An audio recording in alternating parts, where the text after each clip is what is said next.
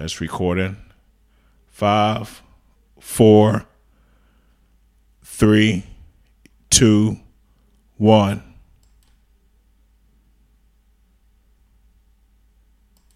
Welcome to the Foundational Healing Deliverance Prayer Ministry Podcast, where you will learn strategic spiritual warfare and aggressive prayer. If you have questions or comments, call us at 484 218 1683 or email us at fhdprayerministry at gmail.com. Let's get started with the show.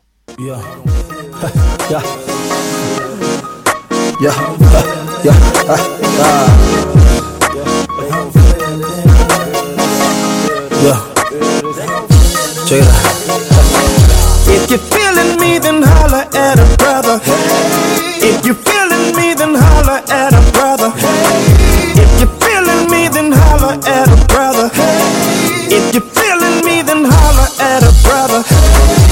you say that we gon' ride for one another, no matter what, you'll always be my brother.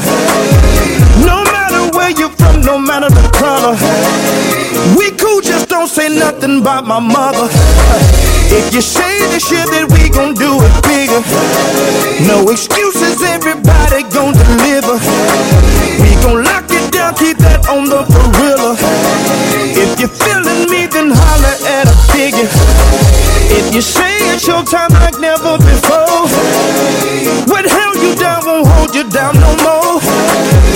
Every time you do your thing, baby, you score. You believe that God don't want you to be poor. Drop top Benz and making ends and living nice. Don't have to gamble to make a living, rolling dice. If you say that God got everything you need, and don't need to sling no cane or sell no weed. If you say that you got Jesus, do your math and zero out everything that is in your path. If you're sick and tired and you can't sleep at night, just know that God gon' make everything right. If you say you got the word, then you got hope, and God Almighty's gonna help you cope.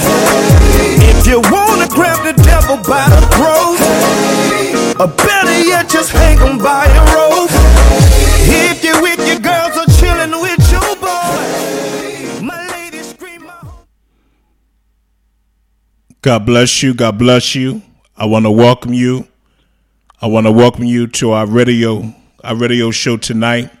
Um, tonight you're certainly in for a treat, so I'm not going to spend too much time um, running off at the mouth. Uh, we have here with us our pastor Jeremy um, Jackson, and me and him been speaking together over the course of about two years. Uh, yeah, about two years, I believe. And every time um, we connected, it was always a kingdom uh, conversation. We knew, um, of course, about the goodness of Jesus, but it was always uh, in regards to business and how to advance the kingdom.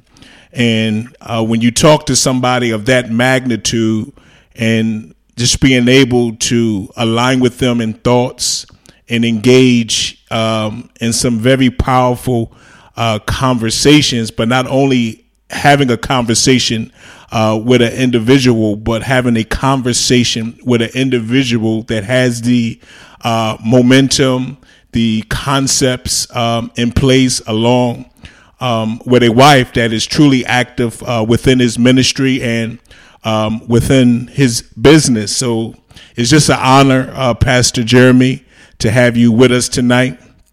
And thank the you. honor is mine. Amen. Amen. And thank you so much um, for taking the time out of your your you know your busy schedule to engage with us here tonight. So people, when you, Yes. Amen. So people, when you um, you know you talk to a person, it's just so so um, surprising, so mind-boggling how you can just have a conversation but that conversation is now in momentum. It's it's a reality. It's a manifestation. You know people talk every day. They talk they talk they talk. They got ideas they got ideas they got ideas. But you know how many of these conversations are really uh, manifesting so this this gentleman right here Um, he's powerful. He's powerful. So I'm gonna just stop talking, Jeremy, and you just tell the people of God and uh, people of God. Thank you so much again for tuning in. But Pastor Jeremy, yeah. you just um, you got the floor. We got time, and just tell the people All of right. God about your movement. All right, wonderful, wonderful. Again, my name is Pastor Jeremy Jackson. I'm the pastor of Mark Generation Outreach, and um, first of all, I just I just love to begin with just a word of prayer, um, so that we can get this thing right. Heavenly Father, we just thank you, Lord, for this opportunity. We thank you, Lord, for your people and us engaging each other and talking about subject matters that are dear to your heart, so that we can be able to produce and be able to dominate this thing called earth. We thank you, Lord, for your kingdom. We thank you for allowing us through your Holy Spirit to establish your kingdom here on earth. And we ask, Lord, that everything that we do, say, and think be glorified to your name. Let no flesh glorify in your presence. In Jesus' name, amen. So, as I said before, my name is uh, Pastor Jeremy Jackson. Uh, I am the pastor of Mark Generation Outreach and uh, our slogan is marked to be a firebrand chosen to change the world. And the campaign that I'm running right now is a campaign that is dear to my heart. It's dear to a lot of people's hearts, and I know that a lot of people can relate to this subject matter. The subject matter and the um, the statement is debt shut up. Again, I'll say it again: debt shut up. We live in a society that is moved and plagued with a common enemy. Whether you're saved, whether you're unsaved, whether you believe in God or you don't believe in God, it's a common enemy that every last one of us has to deal with one way or another in our lifetime. And that common enemy is debt. Again, that common enemy is debt. And the question is, how do you deal with debt? Do you hold on a conversation with it? Do you allow it to plague you and taunt you and, and cause all manner of uh, havoc in your life? Or do you learn how to uh, put a muzzle on it? Do you learn how to tell it to shut up?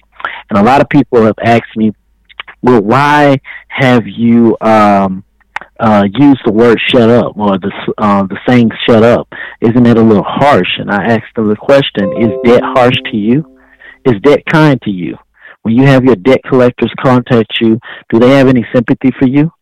Do they do they uh, take the time out to call you during a decent hour, or do they call you night and day? And of course, the response is the same. they they really could care less about their lives. So um, that's the slogan. That's what we we believe in, and what we're standing on with this debt shut up campaign. And um, the scripture that we're using with the campaign is called uh, comes from Romans, Romans thirteen eight, and uh, the scripture says, "Oh no man anything but to love one another, for he that loveth another hath fulfilled the law." And this was Jesus speaking in this time, um, basically uh, talking about how we're not to owe anything to anybody, have no debt to anybody. The only debt that we have, or the only cause that we have, is to love one another. Jesus gave us two commandments: to love one another, uh, to love our neighbor as ourselves, and the Lord, love the Lord our God with all our heart, soul, and mind. And the foundation of this is understanding that debt was never an intention from God. Debt was never an intention from God.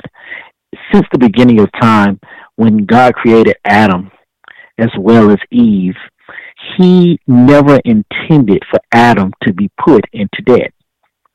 The first thing he gave him was work. He told him to take care of the garden.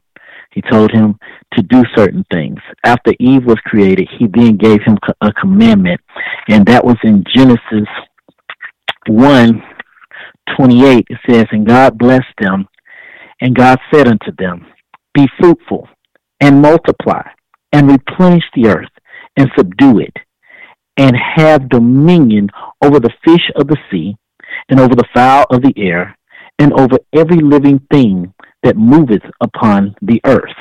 So in that I see that we see that God gave them four gave Adam and Eve four major commands or assignments to do. First, he told him to be fruitful, which also can be used, a word can be used in that. It's called produce. Then after that, he said multiply, which is reproduction. And then he said replenish, which is distribution. And then he said take dominion or to subdue it and take dominion. And that's dominate. So we are called to do four things in the earth, which is produce, reproduce, distribute, and dominate. Those are four major uh, assignments that God has called us in the earth to do. Now, the conflicting enemy or force that is against us in these four major areas is debt. If you think about it, debt is plaguing um, pastors, it's plaguing leaders in the church, it's plaguing believers, it's plaguing those that are unsaved as well. It can affect your health. It can affect your family. It can affect your marriage. It can affect your relationships. It can affect you on your job. It can affect you in so many ways. And I was talking to my godmother uh, about the same subject the other day, and I, it was amazing the conversation that we had. And I was talking about how we wear debt, we drive in debt, we live in debt, we sleep with debt. And she asked me, Well, what do you mean by that? I said, We charge everything on a credit card that we cannot afford. We pay for things that we cannot afford. And it's amazing, it's not our money. So, in essence, we're enslaved to debt. And debt has no power. That that's the amazing thing about it. Debt has no power. When Jesus Christ died on the cross for our sins, he paid the debt for everything in our lives. The problem is we have not allowed that payment to manifest in our lives. We sit here and we go out and we purchase so many different things and we spend over our limits, spend over our income we don't care what's coming in. We only care what we can what we can buy. We don't we don't use credit effectively and properly, so we abuse it. And then we find ourselves in these situations and praying to God, God deliver me, God save me, God uh, take this away and take that away. We wonder why we're in health issues and we have cancer and we have all these other things. Yes, debt is the stimulating factor of that all. And I want to ask you, um, Brother Paul, in reference to debt, do you feel that debt could be the number one cause of a lot of the issues that we're having that we have in our society today? I believe do you feel that that might be a factor. It is. It is. Um, okay.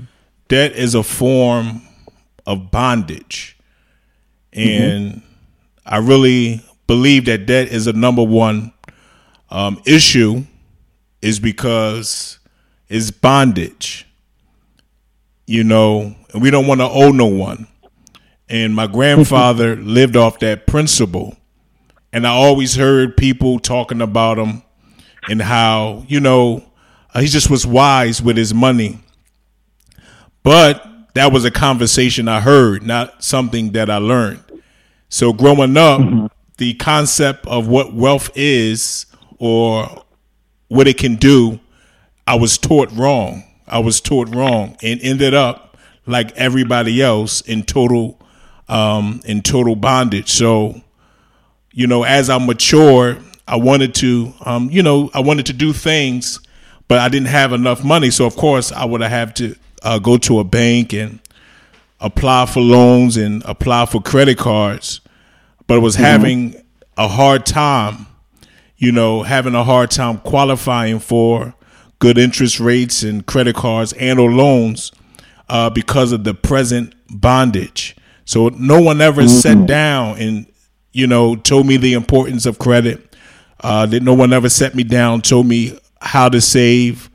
Um, I don't know, but here in Philadelphia, Pastor, um, mm-hmm. and I mm-hmm. can choke myself, right? Because down the street, down the street, the Chinese store sold single T-shirts. Wow! All right, they sold t- single T-shirts for five dollars, and okay. this is what we did as youth. We just ran down the mm-hmm. street when the T-shirt got dirty.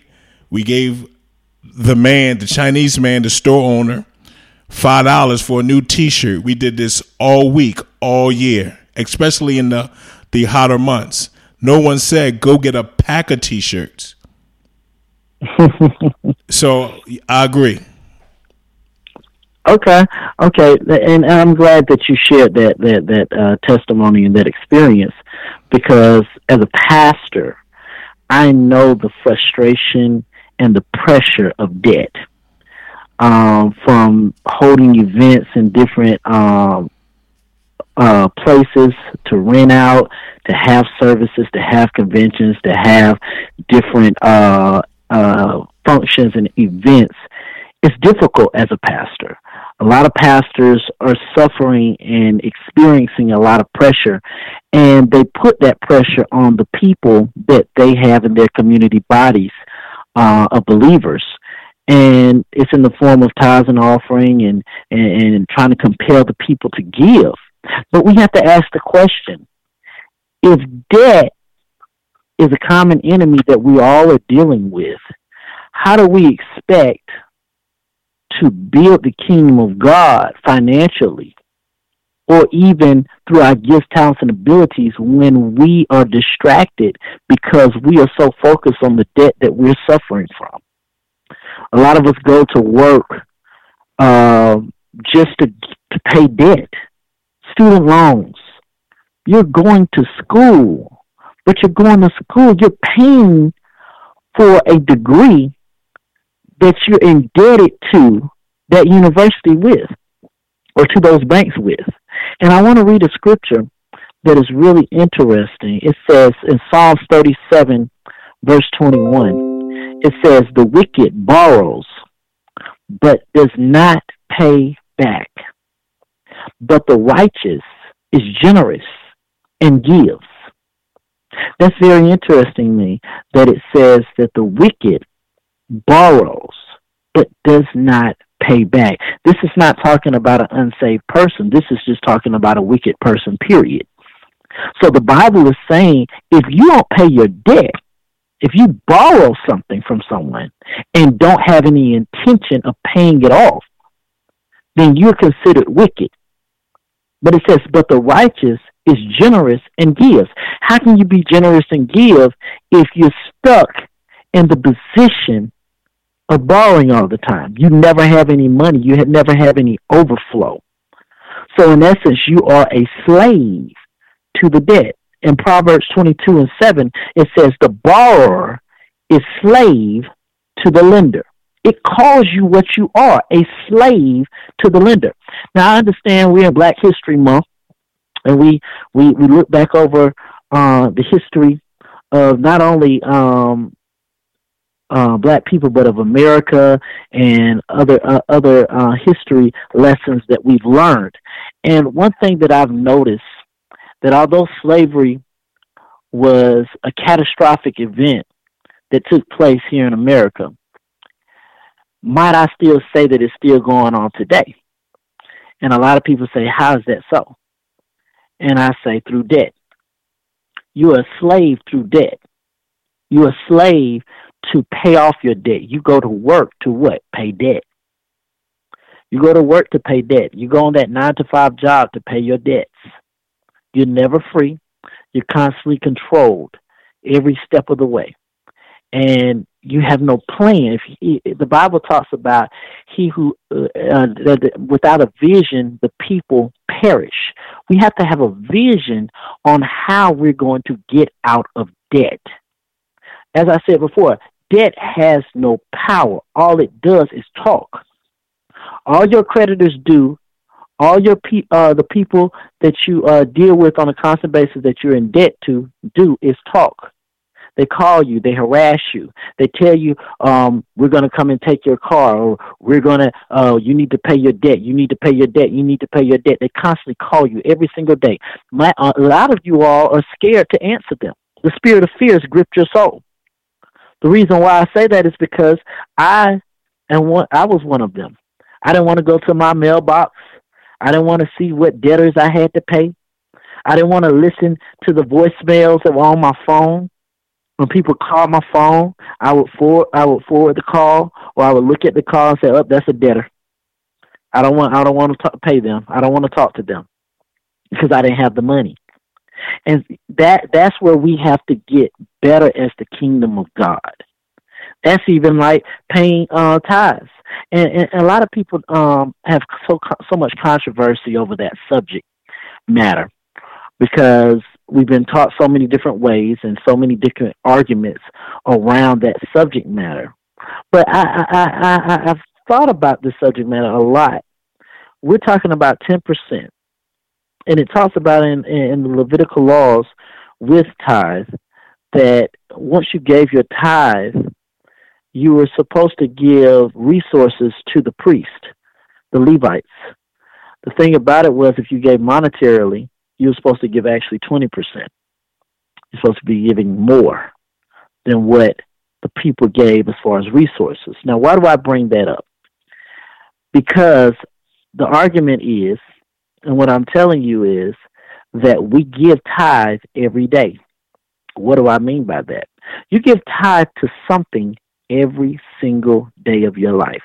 The question is, what is the tithe to? You're going to serve a master. Bible says you cannot serve God and mammon. For either you will hate the one and love the other, or you despise the one and be kind to the other. So therefore, you have to understand that you will tithe. You will pay a debt to somebody. The question is, are you going to pay your debt to the world who is controlling you right now, who is enslaving you right now? Or are you going to allow Christ to have already paid your debt and allow the Holy Spirit to allow you to dominate?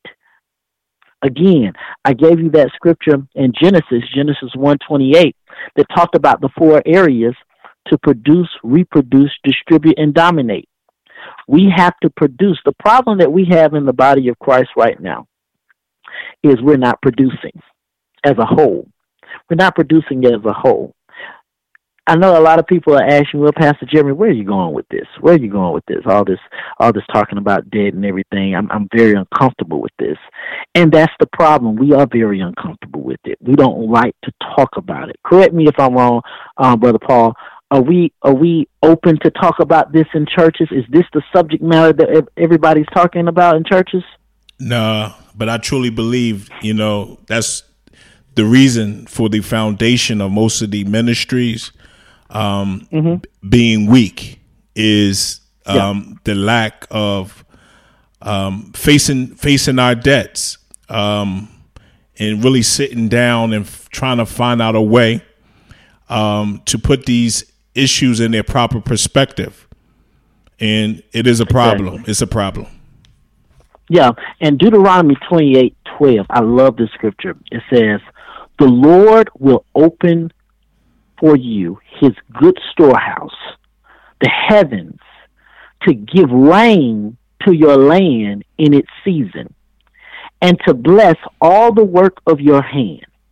And you shall lend to many nations, but you shall not borrow. Yes, that's in the Bible, Deuteronomy 28 and 12. So that tells me that God does not desire for us to borrow. Now, I know you might be asking the question, well, is it a sin to have debt?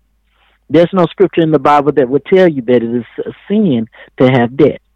There's no scripture in the Bible that says that you should not have debt. But at the end of the day, we do understand that God's original intent in this scripture that we just saw in Deuteronomy 28:12, his original intent is not for you to be in debt. Matter of fact, God is a giver. He is not a lender. That's that's interesting to me. He God is a giver and not a lender. How do I know that God is a giver? In John 3:16 he said for God so loved the world that he gave his only begotten son that whosoever believes in him should not perish but have everlasting life. Everlasting life is not just after death. Everlasting life is in the present on earth. We have to understand we were created for earth. We were not created for heaven. And I believe me and uh, Brother Paul have been talking about this for several years in reference to kingdom. kingdom mindedness and understanding the concept of kingdom. A lot of people don't understand when you become born again, you become a part of a kingdom. This is not a democracy. And unfortunately, we have programmed ourselves to live in a democracy uh, or think that the kingdom of God is a democracy. It is not a democracy. That's why there's so much conflict. And a lot of times we forget that God is the king. God is the king. Then we have a kingdom, which is the kingdom of heaven. We're supposed to be establishing the culture of God or the culture of heaven on earth. Jesus gave us direct authority through the Holy Spirit to actually enforce the kingdom of heaven here on earth. How do we enforce that? By dominating, by producing, by reproducing, by distributing, and by dominating. I've learned that over the years, I'm, I'm now an entrepreneur. I've worked for corporate America in different ways uh, over my years of living. I'm only 33 years old, about to be 34. And over that course of time, I began working at the age of 15. When I started working, I worked nine to five jobs, and I saw how my pay per hour increased. But it was very interesting. As my pay per hour increased, the amount of taxes and different things that were taken from me increased as well. At the same time, as I got older, more expenses started to play a role in my life. I started to see that things started to take precedence over my life, even when I was single. When I uh, was single, I started to realize that I, I started getting into debt. Once you turn 18, they're, they're coming at you with credit cards. They're coming at you with credit cards. They're not telling you how to use the credit cards. And a lot of times it's the silent killer because we don't talk about it. As Brother Paul said, we don't talk about it in the church. We think it's the scariest thing to talk about because we don't want to, as Brother Paul said again, we don't want to face our debt. And of course, we pass it down from generation to generation to generation, and pastors are not full time pastors because they still have debt to pay. Pastors can't be what they're supposed to be because they have debt. Apostles, bishops, prophets, all these different leadership roles are not effective because they're not fully engaged in what their assignments are because of what? Debt ministries can't come together. We already are not as unified as we should be because we're supposed to be spreading the love of Christ. He said that you will know, will, they will know that you are my disciples by the way you love one another. A lot of times we think the favor of God is just supposed to be this thing that just magically puts, uh, this, this mag- magically grows on us just because we say, God, give me your favor. A lot of times we don't understand that we have a part to play in it. And a statement that I want to say, share with a lot of people is God cannot keep you out of debt. Yes, I said it. God cannot keep you out of debt. And I know you're saying, Pastor Jeremy, whoa, whoa, whoa, whoa, whoa, whoa, what, what, what are you saying? What are you really saying? How, how could you say such a thing? God cannot keep me out of debt. God is a, almighty God. He's uh, omnipotent. He's all powerful. He's all knowing. He's he's the creator of heaven and earth. He's all of these things. He's unlimited. There's no limitations to God. Well, my friend, unfortunately, there is some limitations to God. God has set certain limitations, certain laws in effect. There's two laws that God has set in effect that He will not break. The first law is free will. God will not break your free will. If you continue to spend more than what comes into your bank account or to into what you actually work for, guess what? That will bring on debt in your life. God is not going to just magically erase that. He's not just going to magically say, "Oh, you don't owe it no more." No, He's not because you made a choice and you have consequences that go along with those choices. We have to be realistic and understand who God is and what the nature of God is. Now, can he help you get out of debt? Yes, once you actually make the change and put the action to your faith. He can get you out of debt, but it's up to you to stay out of debt. Again, my statement was God cannot keep you out of debt.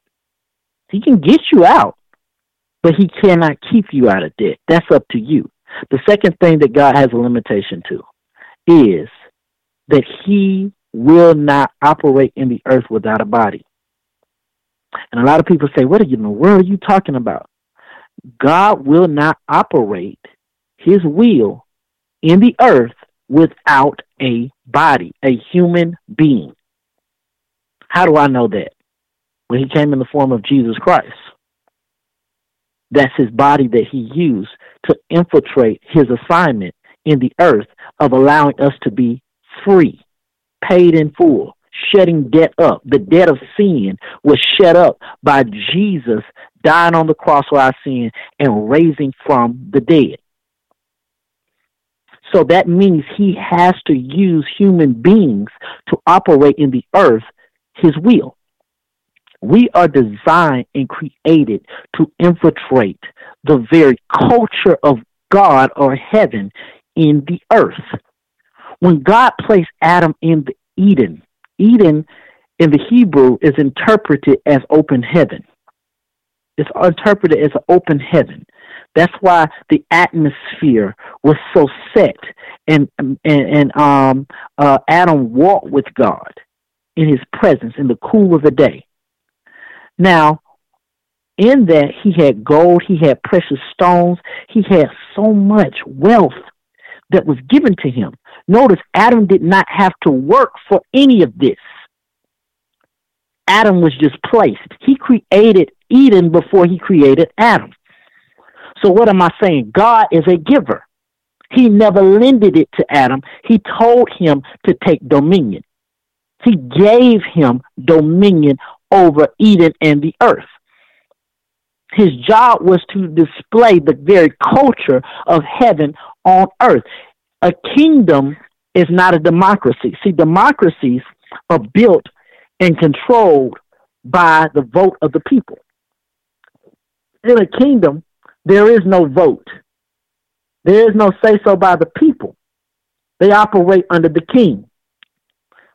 The way the king in, in, establishes a new land that they've now uh, invaded, what they do is they establish what is known as culture.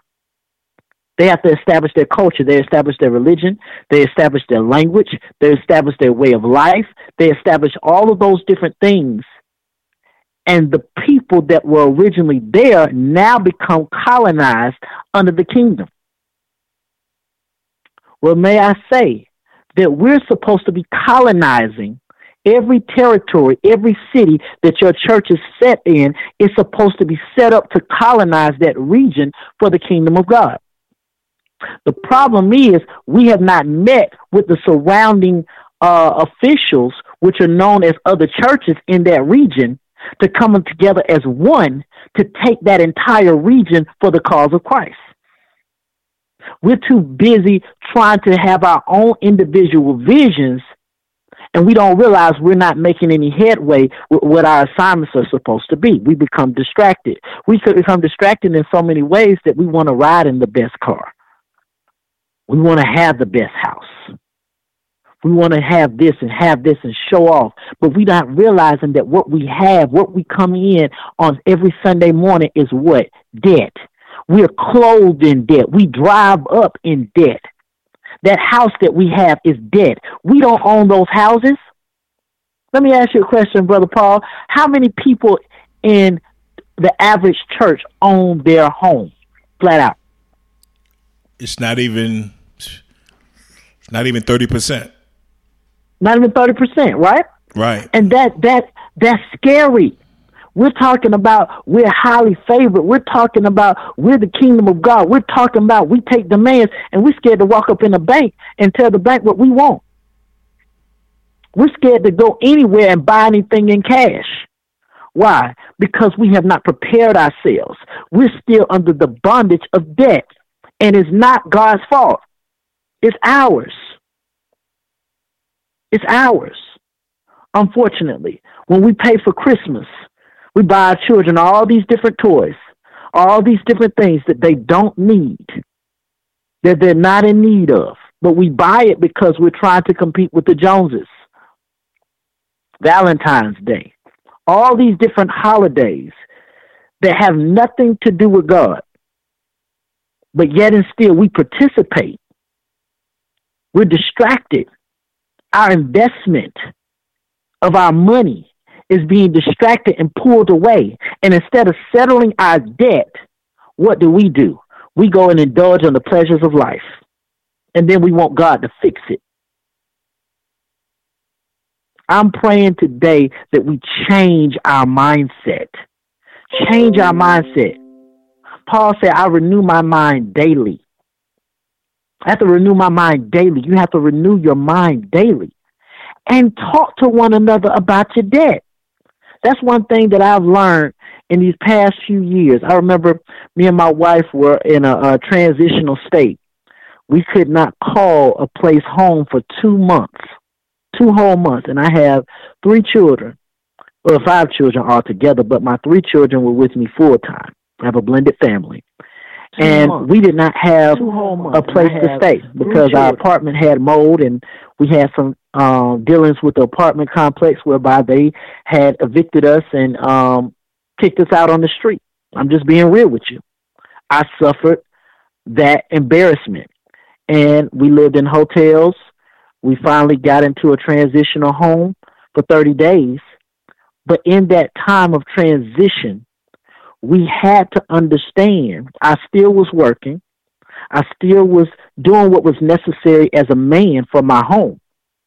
But at the same time, I was planning how was I going to get out of this debt? How was I going to get out of this debt? I start putting action to my faith. And a lot of times we speak faith, but we don't show any action to our faith. We can say shut up to debt all day long. But if we don't put action to those words, debt will continue to taunt you. Debt will continue to taunt you.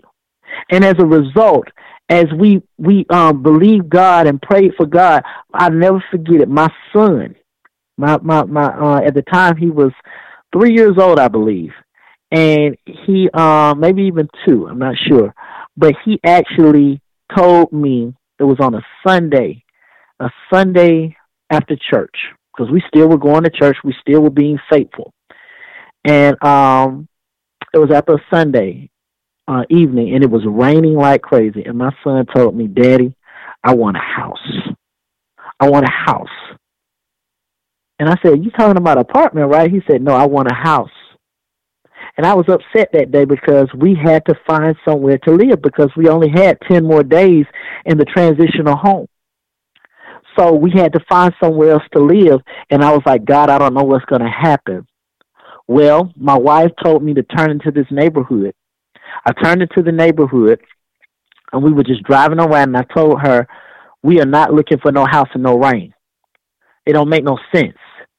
And sure enough, we drove by several different houses and we called the um called the number on the rental property and the first one was you had to have uh, certain stipulations that we did not meet. And we were like, man, we're not going to be able to get an apartment because we just got evicted from this other apart- apartment. So we have we're having to still deal with that situation. So I don't know how we're going to get a house. Well, we got the um, number to another house, and um, we called the owner.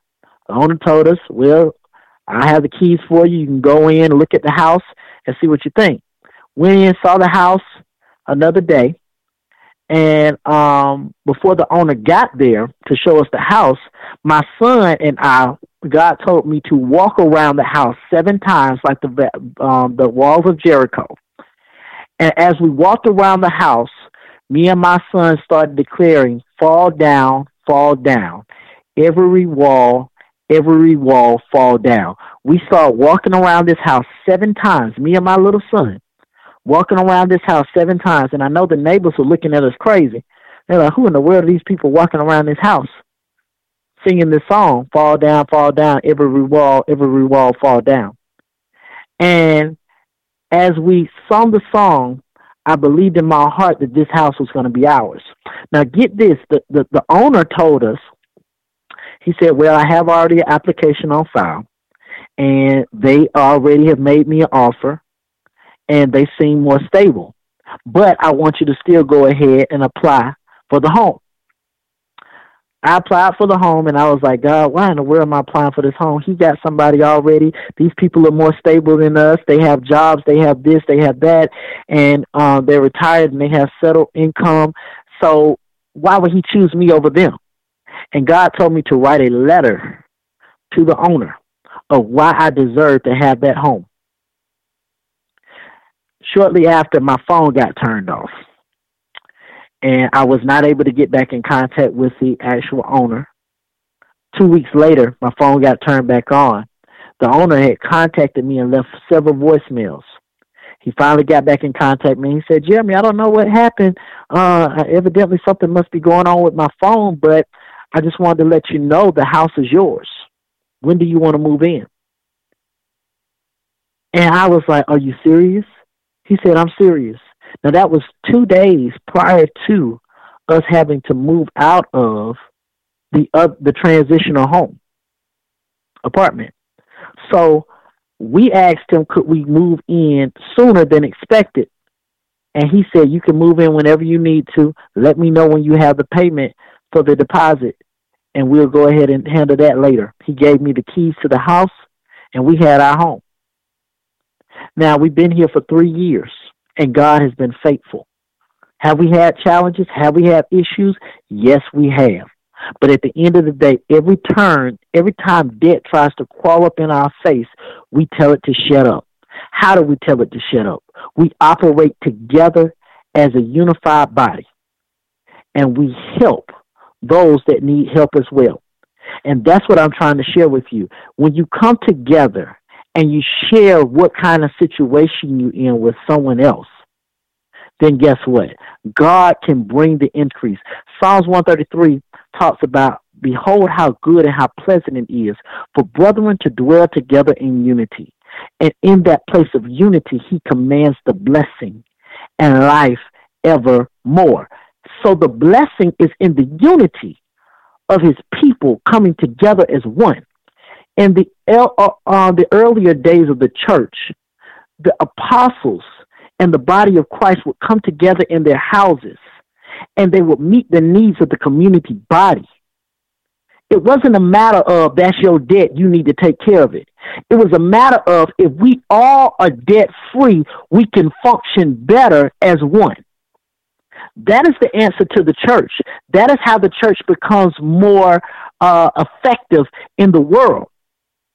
That's how the church shows their effectiveness in the world by helping one another.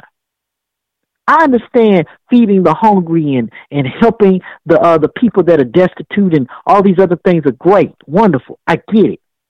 But the question that I have is why aren't we dealing with one another? Why are we dealing with one another first? Why are we not dealing with one another? The Deuteronomy 28 and 12 told you if you take care of your debt, it says that the Lord will open for you his good storehouse. That means God's storehouse, God's bank account is never dry. His government, his kingdom never shuts down.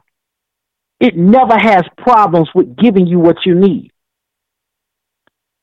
It says the heavens to give rain to your land. It gives rain. It gives resources to your business. It gives resources to your ministry. It gives resources to your family. It gives resources to your marriage. It gives resources to those ideas that you have even as a child.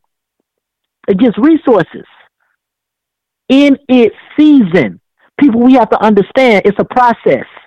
We have to understand when we plant that seed in the ground, it doesn't automatically sprout up. You have to water it. You have to till the ground. You have to work the ground. in order for it to bring forth a plant and ultimately a tree.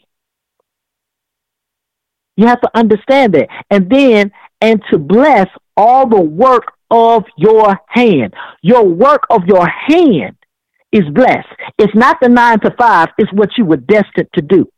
It's what the passion that God put on the inside of you. I speak to every person on this line, on this radio broadcast, that has an idea, that has a business idea, that has that entrepreneurship spirit. And I say to them that they will act on it. They will go forth. They will go forth with no fear. Understanding that this is the season. Yes, when the when the stock market is going down, when there's problems. Warren Buffett just suffered four billion dollars, losing four billion dollars in one day. One day, Warren Buffett, one of the wealthiest men on the planet, suffered a loss of $4 billion in one day. The wealth of the wicked is laid up for the just. But how is the wicked going to give us the wealth if we don't have anything for them to give it to us for? It goes back to the children of Israel. The children of Israel, we're in a heroic uh, climate right now. What do I mean by that? It says, is if we are the children of Israel right now and Pharaoh is ruling over us. We're reproducing. We have all these people, but yet and still, they're using us. They're abusing us. They're keeping us confined. They're keeping us thinking we can't do this, we can't do that. They got you thinking, oh, you can't you can't increase your tax return. You can't do all these different things. You've been depending on this tax return all this time, waiting for this tax return to come forth. And the tax return didn't turn out to be the amount of money that you anticipated. Why? Because you didn't you didn't think about the fact if you would have stepped out and started that business that God told you to start, that you would have got a greater return on your tax return because guess what? That business would have opened up doors for you to be able to have what is called tax write offs those tax write-offs would have allowed you to be able to do some things and create some resources that you once did not have. This is the stuff that we need to be talking about in churches. These are the things that we need to be dealing with in our local body of believers. Romans 13 and 7 says, Pay to all what is owed to them. Taxes to whom are owed revenue to whom revenue is owed, respect to whom respect is owed, and honor to whom honor is old. That's a powerful scripture. That's a powerful scripture because it's telling you pay your debt, itemize your debt. Just like uh, uh, uh, brother uh, Paul was talking about, his he saw his dad itemize his debt. He saw how he itemized his debt. We need to teach this next generation a better way. A better way. We have to learn how to to to to um, be more understanding and wise in how we deal with debt. Because the enemy has not changed his tactics. He's not changed his tactics. He's continued in the same way as he's already has for so many uh, millenniums. Let me ask you a question, um, Brother Paul. Mm-hmm. How do we stop debt from being a generational cycle? It's how do we stop mm-hmm. it from being a generational cycle? Mm-hmm. I, just by approaching approaching um, the issue at hand and doing what the wealthy do, uh, doing what the wealthy do, and that's um, first, you know, um, taking these concepts and working them, taking the concepts of the scriptures um, and working them, but really sitting down as a family, sitting down as a ministry, sitting down with the mm-hmm. youth and teaching them um, the power of, you know, just how to save and what is debt. Just having um, a, a basic financial conversation with them so uh, mm-hmm. uh, at least by time they're what 21, 22, 23, they already have uh, closing money already in their bank account for their home. There's already yeah. a set side of money for the kids to go to college, which will uh, then chop that uh, student loans. It has chopped that student loans um, in half. Or however, everybody's not getting a scholarship. All right, so mm-hmm. a lot of mm-hmm. that debt can be eliminated by you know enough with the dancing, enough with the um, the flattering uh, preaching, but to sit down and really talk. And, you know, I truly believe because I was, you know, I just shared with the people, I was being turned down and turned down, but the Lord will help you. He will help us. He will, yeah. you know, we sit down and we begin to take action and pull that credit report. Look at that yeah. credit report and take action. And the Lord, um, you know, He does supernatural things. Some would just fall off you will know how to write the letter. Some again, they would just you know you don't know what to expect, but it's honorable to owe no man. So we want to put ourselves in a place of honor so that the Lord can begin to trust us with more wealth. Um, and a whole yeah. generation will be blessed because somebody will have the wealth um, to be a, a blessing. Imagine going to a church and the church hand you house keys. Imagine Come being, on now. being jobless and the, the, church has a job for you. You know, yes. Um, imagine somebody yes. has their light bill, the electric bill, uh, the car repo. You go back to the kingdom, and that kingdom reestablishes you. All right, and exactly that's that's powerful. You know, the Bible states that uh, what's that scripture? Uh, the cattle's on a thousand hills are he owns the shadows on the thousand hills. Amen. Amen. Amen. Amen. And that that's so interesting because the children of Israel were designed to be a nation of creditors. It's interesting to me because in Deuteronomy twenty eight twelve it says at the last stanza of that, that scripture says, And you shall lend to many nations. If you look at the history of the children of Israel, when they were in Egypt under the Pharaohic, um, uh, under the Pharaohic um, stands of Pharaoh, they they actually were um, they actually had to do they were under bondage. They were under basically debt. They were under debt. They were paid servants, indentured servants. So in that, that is a noose around your neck because you cannot do anything. They could not go anywhere. They were enlisted in Pharaoh's army. Their children were, their sons. And of course, they kept the stamina or the economic system of Egypt up. That's why Egypt was the number one empire at that time period. It was the most powerful empire at that time period. Now, when Moses came on the scene, it was interesting to me because Moses told Pharaoh to let his people go. And originally, God was not going to destroy or smite uh, Egypt with so much to the point where it rendered it not to be the, the greatest empire of all time. It could have stayed what it was. But Pharaoh did not want to listen. And he had his magicians show, if you notice, a lot of the plagues dealt with a lot of the departments of their structural system. The Nile was the way that they actually did goods and services down, and um, they said that the blood actually tarnished their ships to where they were not able to be so uh, they were not able to sail up and down the Nile. They killed the fish in the water, so they didn't have any livelihood of the water or anything to that uh, that nature. Of course, the frogs and the pestilence went after their crop. Then they got boils, and then the hail came raining down, which destroyed a lot. Then they were in darkness.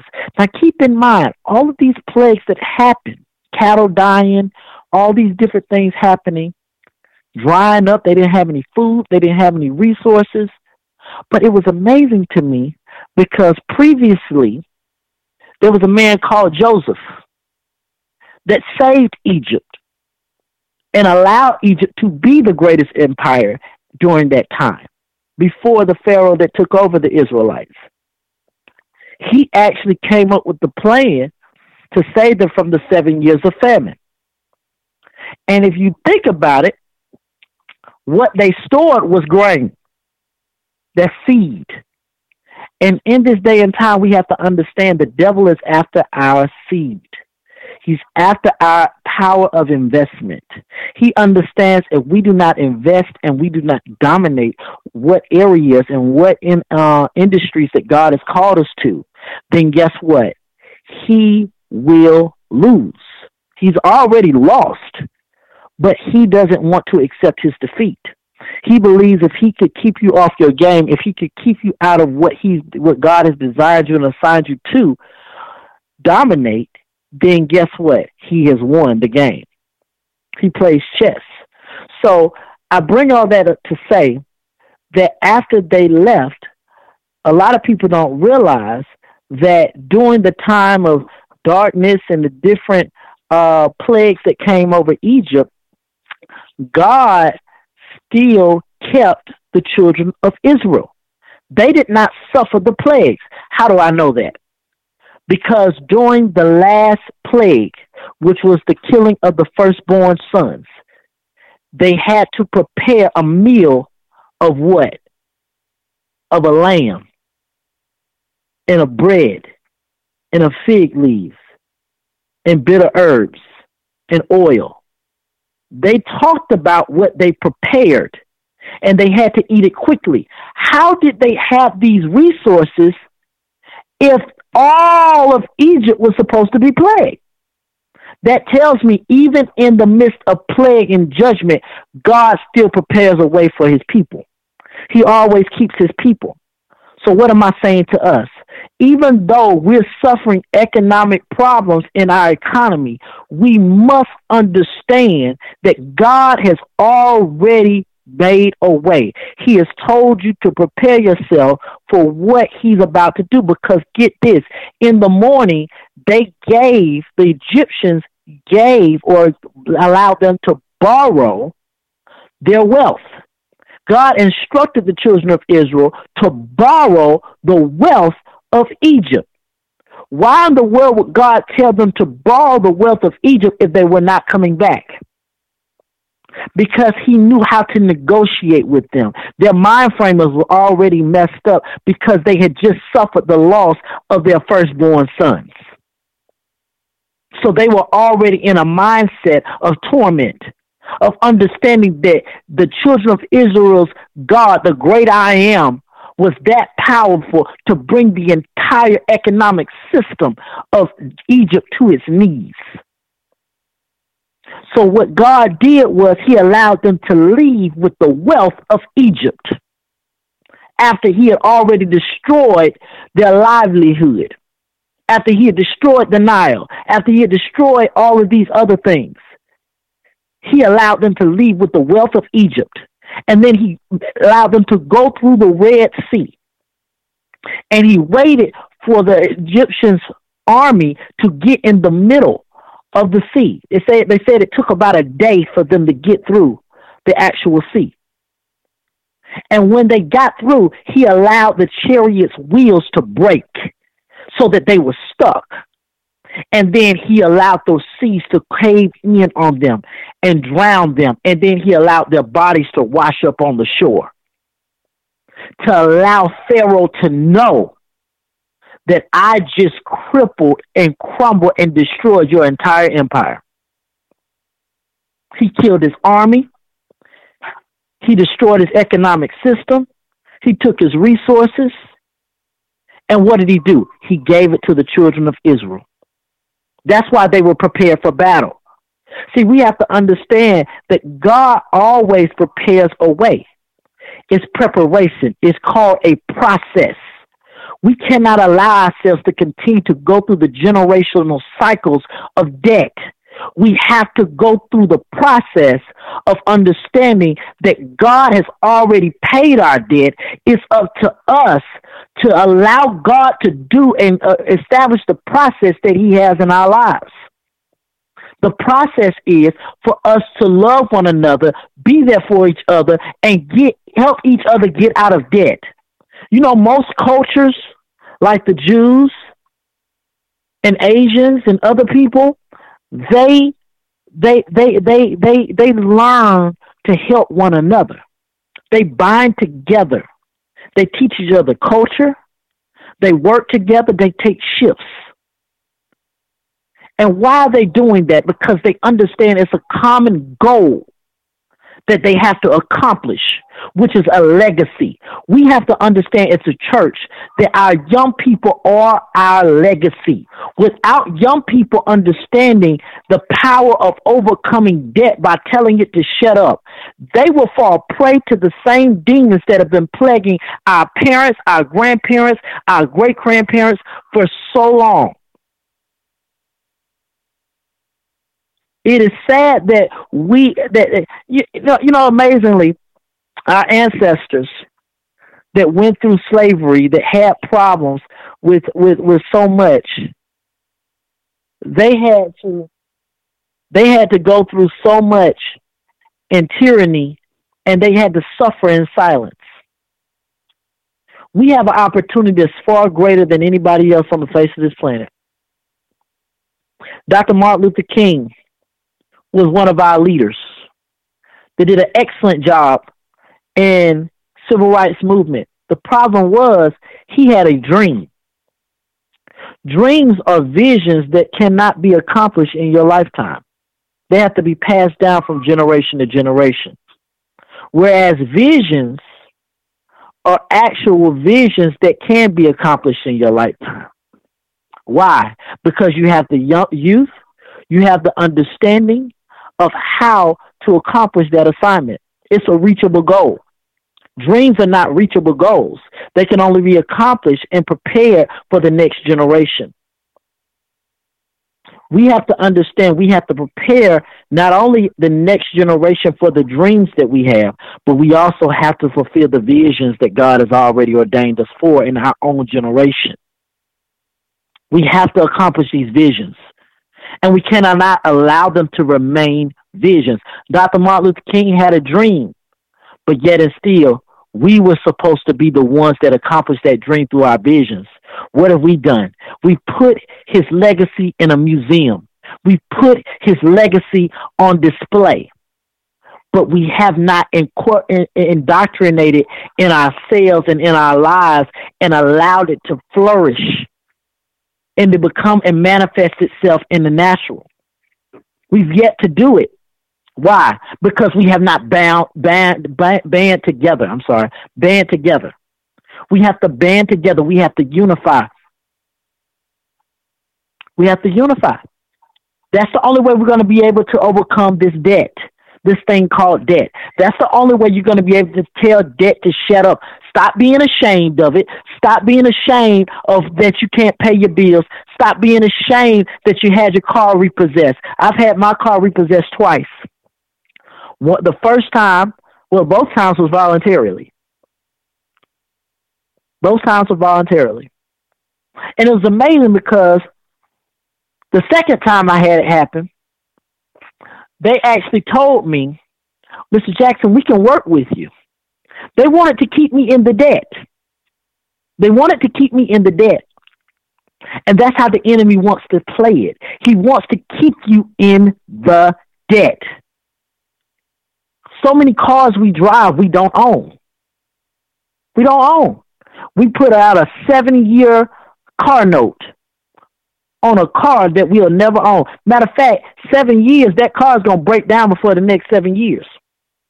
Or you're going to trade it in. One way or another, you're not going to have that car eventually. But guess what? You're still going to have that debt. Student loans. We don't band together and have uh, uh, uh, college funds for our children. We don't have life insurance for our children.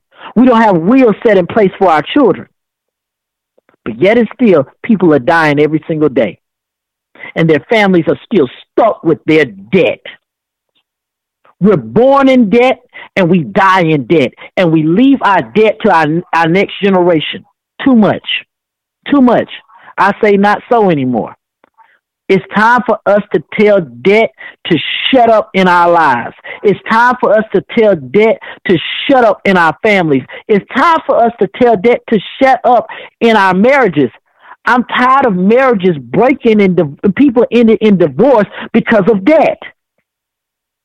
So many people get married in debt. They already have debt that they bring to the table. And then they want to establish more debt with a doggone uh, a marriage or a wedding that they cannot afford.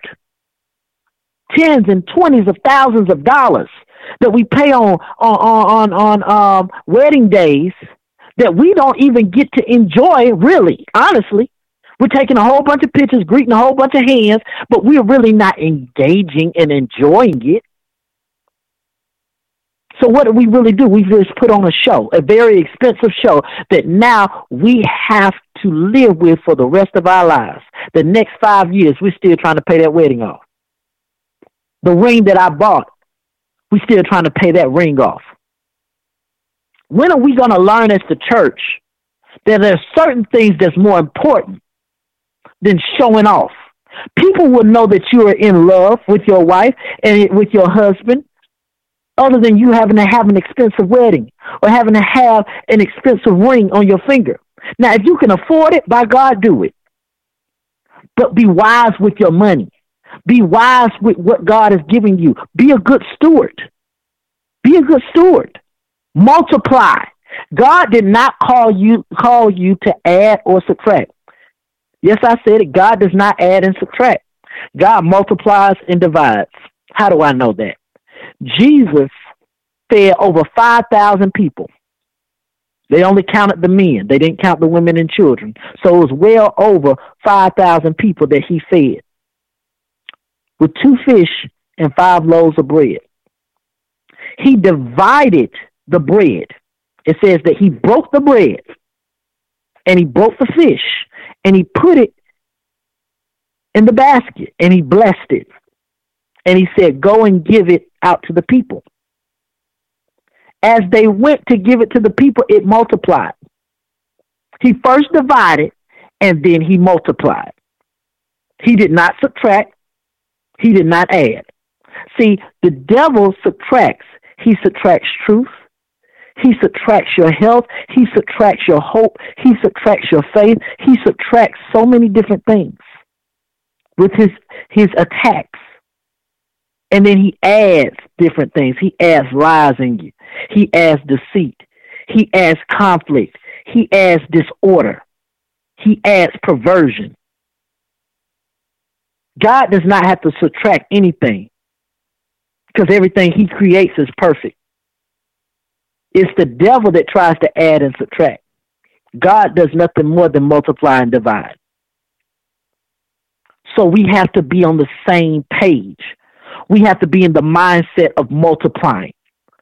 A great investor knows how to multiply, knows how to divide dividends, and knows how to multiply dividends to increase.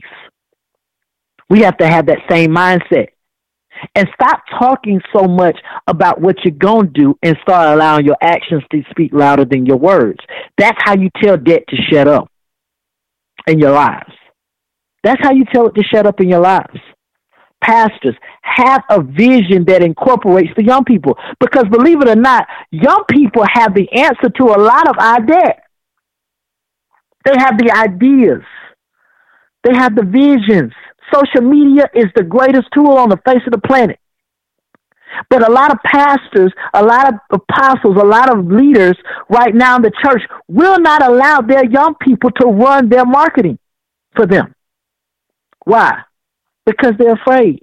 They want to control so much. If you have the young people as the face of your ministry, your ministry will flourish. I tell a lot of people, um, a lot of ministries as I visit, they ask me, well, Pastor Jeremy, what do you think are the two building blocks of a ministry? How do you tell the health of a ministry? And I tell them, basically, you look at the youth department and you look at the evangelistical department. If both departments are not working hand in hand, then you have a problem. Eventually, your ministry is going to die. If you do not have young people being active in your ministry and you do not have the evangelistical team being the young people, there's a problem. The young people have the strength and they have the zeal to get out and hit the pavement and find ways of getting the gospel to the world. Whereas the adults and the elders, they have the wisdom and the vision to direct the young people in the right direction. We have to grab these young people while we can and find out what their interest is, find out what their passion is, find out what they have in themselves. And in doing so, you're able to they're able to relate with you through your testimony, through your shortcomings, through where you fail. They won't fail because they understand that it's more it's about more than them. This thing is not about you. It's about what God wants to do through you. And other people are attached to your destiny. Other people are attached to your destiny. And if you're allowing your destiny to be plagued by debt, you will never reach where God really wants you to be. I tell young people all the time God is going to get his glory out of you one way or another. But believe me this God always has a plan, just in case you don't want to act right. For every person that is born, at least three to four people take that person's place. They're born to take that person. I'm sorry, every person that dies, for every one person that dies, at least five babies are born in its place. Five babies are born in a person's place once they die. That shows the planning of God to know that if that one person died before their time, died because they didn't want to fulfill their dreams and fulfill their ambition and fulfill their assignment on their lives. God will take their assignment, that one person's assignment, divide it. There it goes again, divide it amongst the other five brand new born babies and distribute it to those five brand new born babies along with their own individual assignments. So, whose destiny are you holding in your hand? Who's waiting for you to step out on faith and start that business? Who's waiting for you to step out on faith and motivate these young people? You don't have to wait for them to be in high school. You don't have to wait for them to be in college. The time starts whenever God allows them to walk across your path from the youngest to the oldest.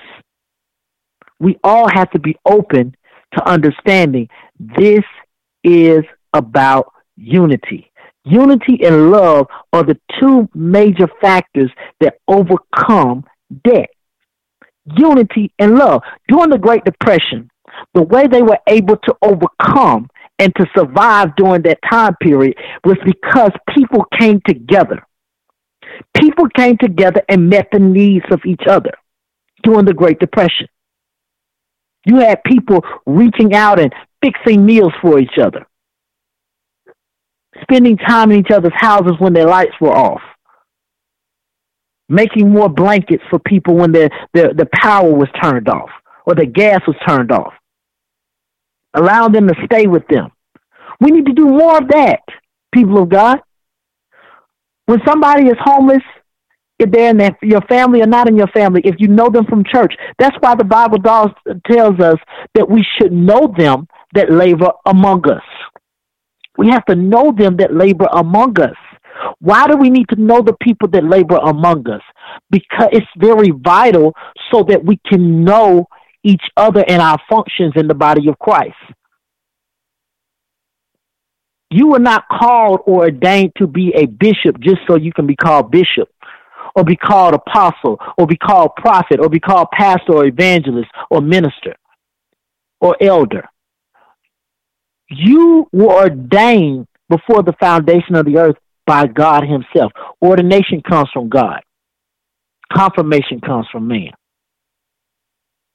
Ordination comes from God. How do I know that? Jesus Himself was ordained by God. John the Baptist didn't ordain Jesus.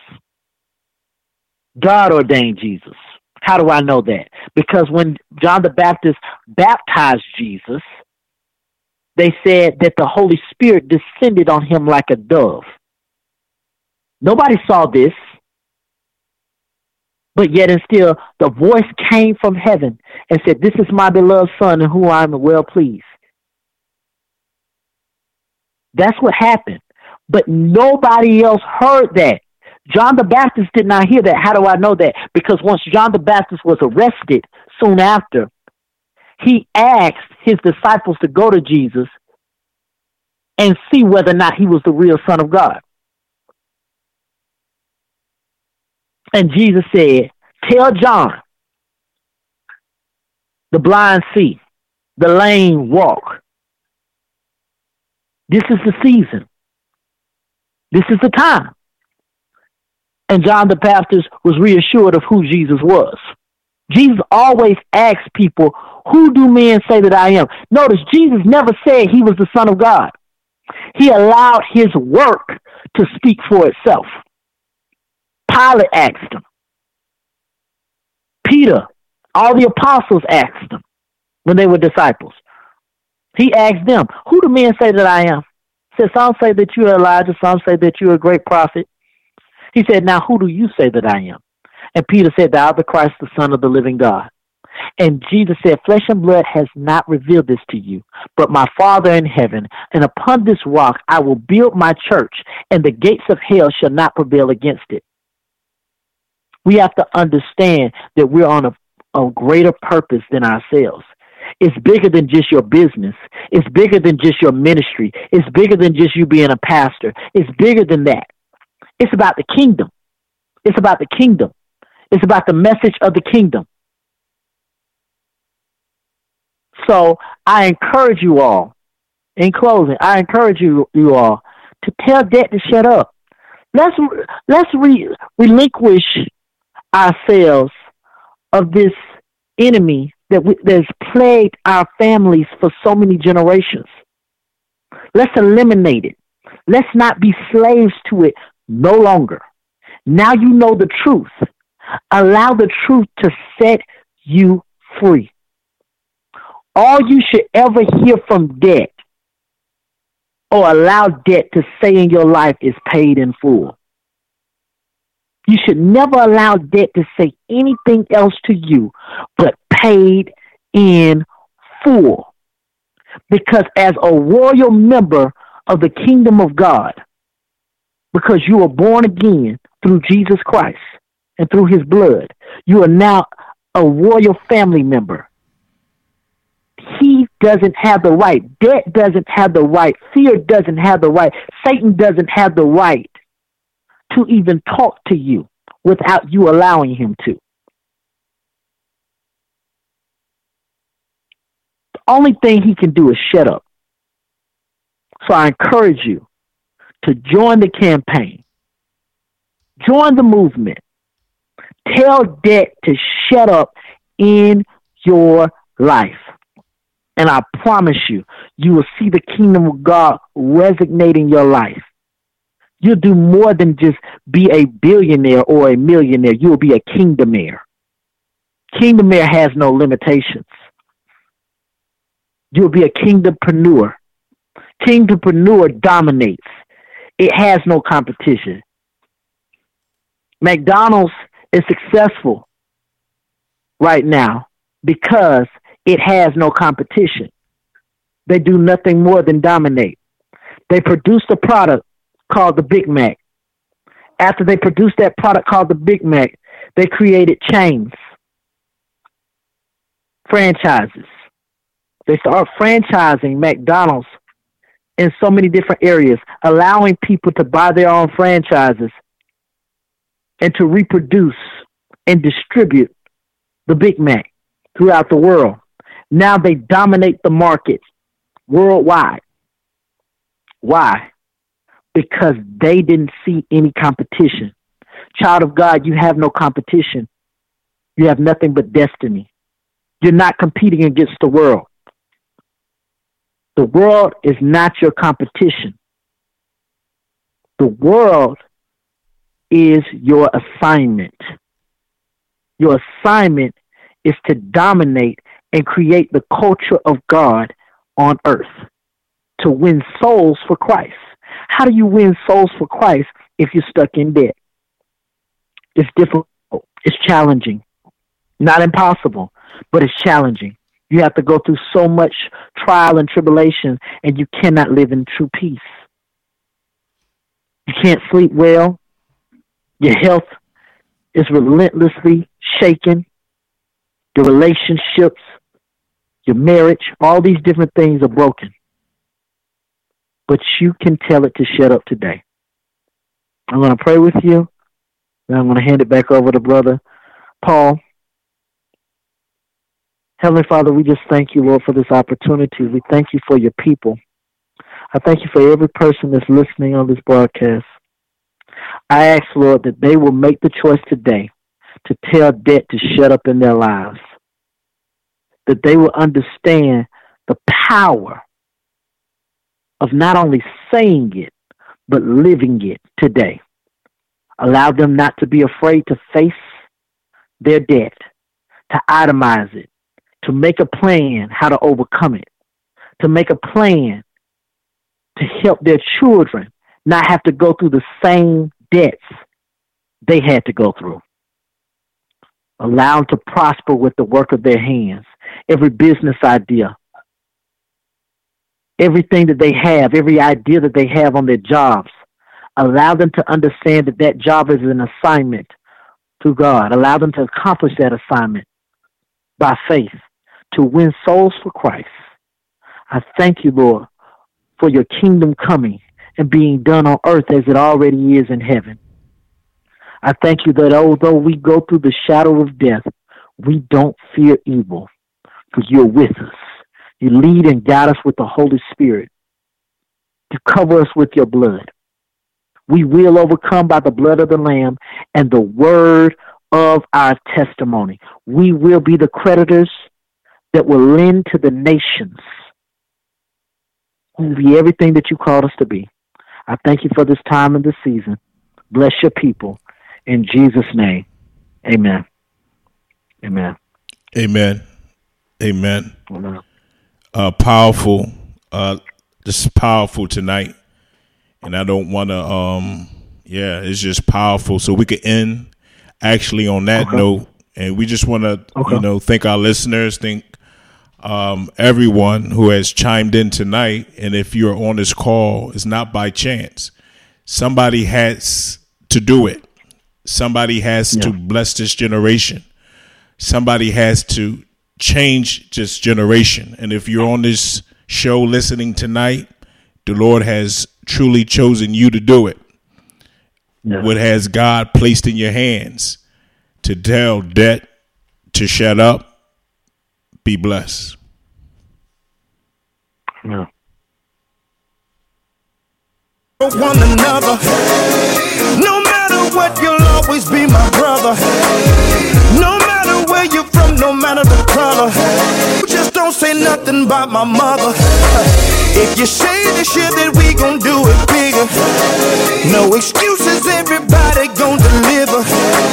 We gon' lock it down, keep that on the gorilla.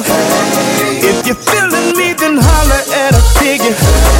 If you say it's your time like never before, what held you down won't hold you down no more. Every time you do your thing, baby, you. You believe that God don't want you to be poor. Drop top Benz and making ends and living nice. Don't have to gamble to make a living, rolling dice. If you say that God got everything you need, and don't need to sling no cane or sell no weed. If you say that you got Jesus, do your math and zero out everything that is in your path. If you're sick and tired and you can't sleep at night, just know that God gon' make everything right. If you say you got the word, then you got hope, and God Almighty's gonna help you cope. If you wanna grab the devil by the throat, or better yet, just hang him by a rope.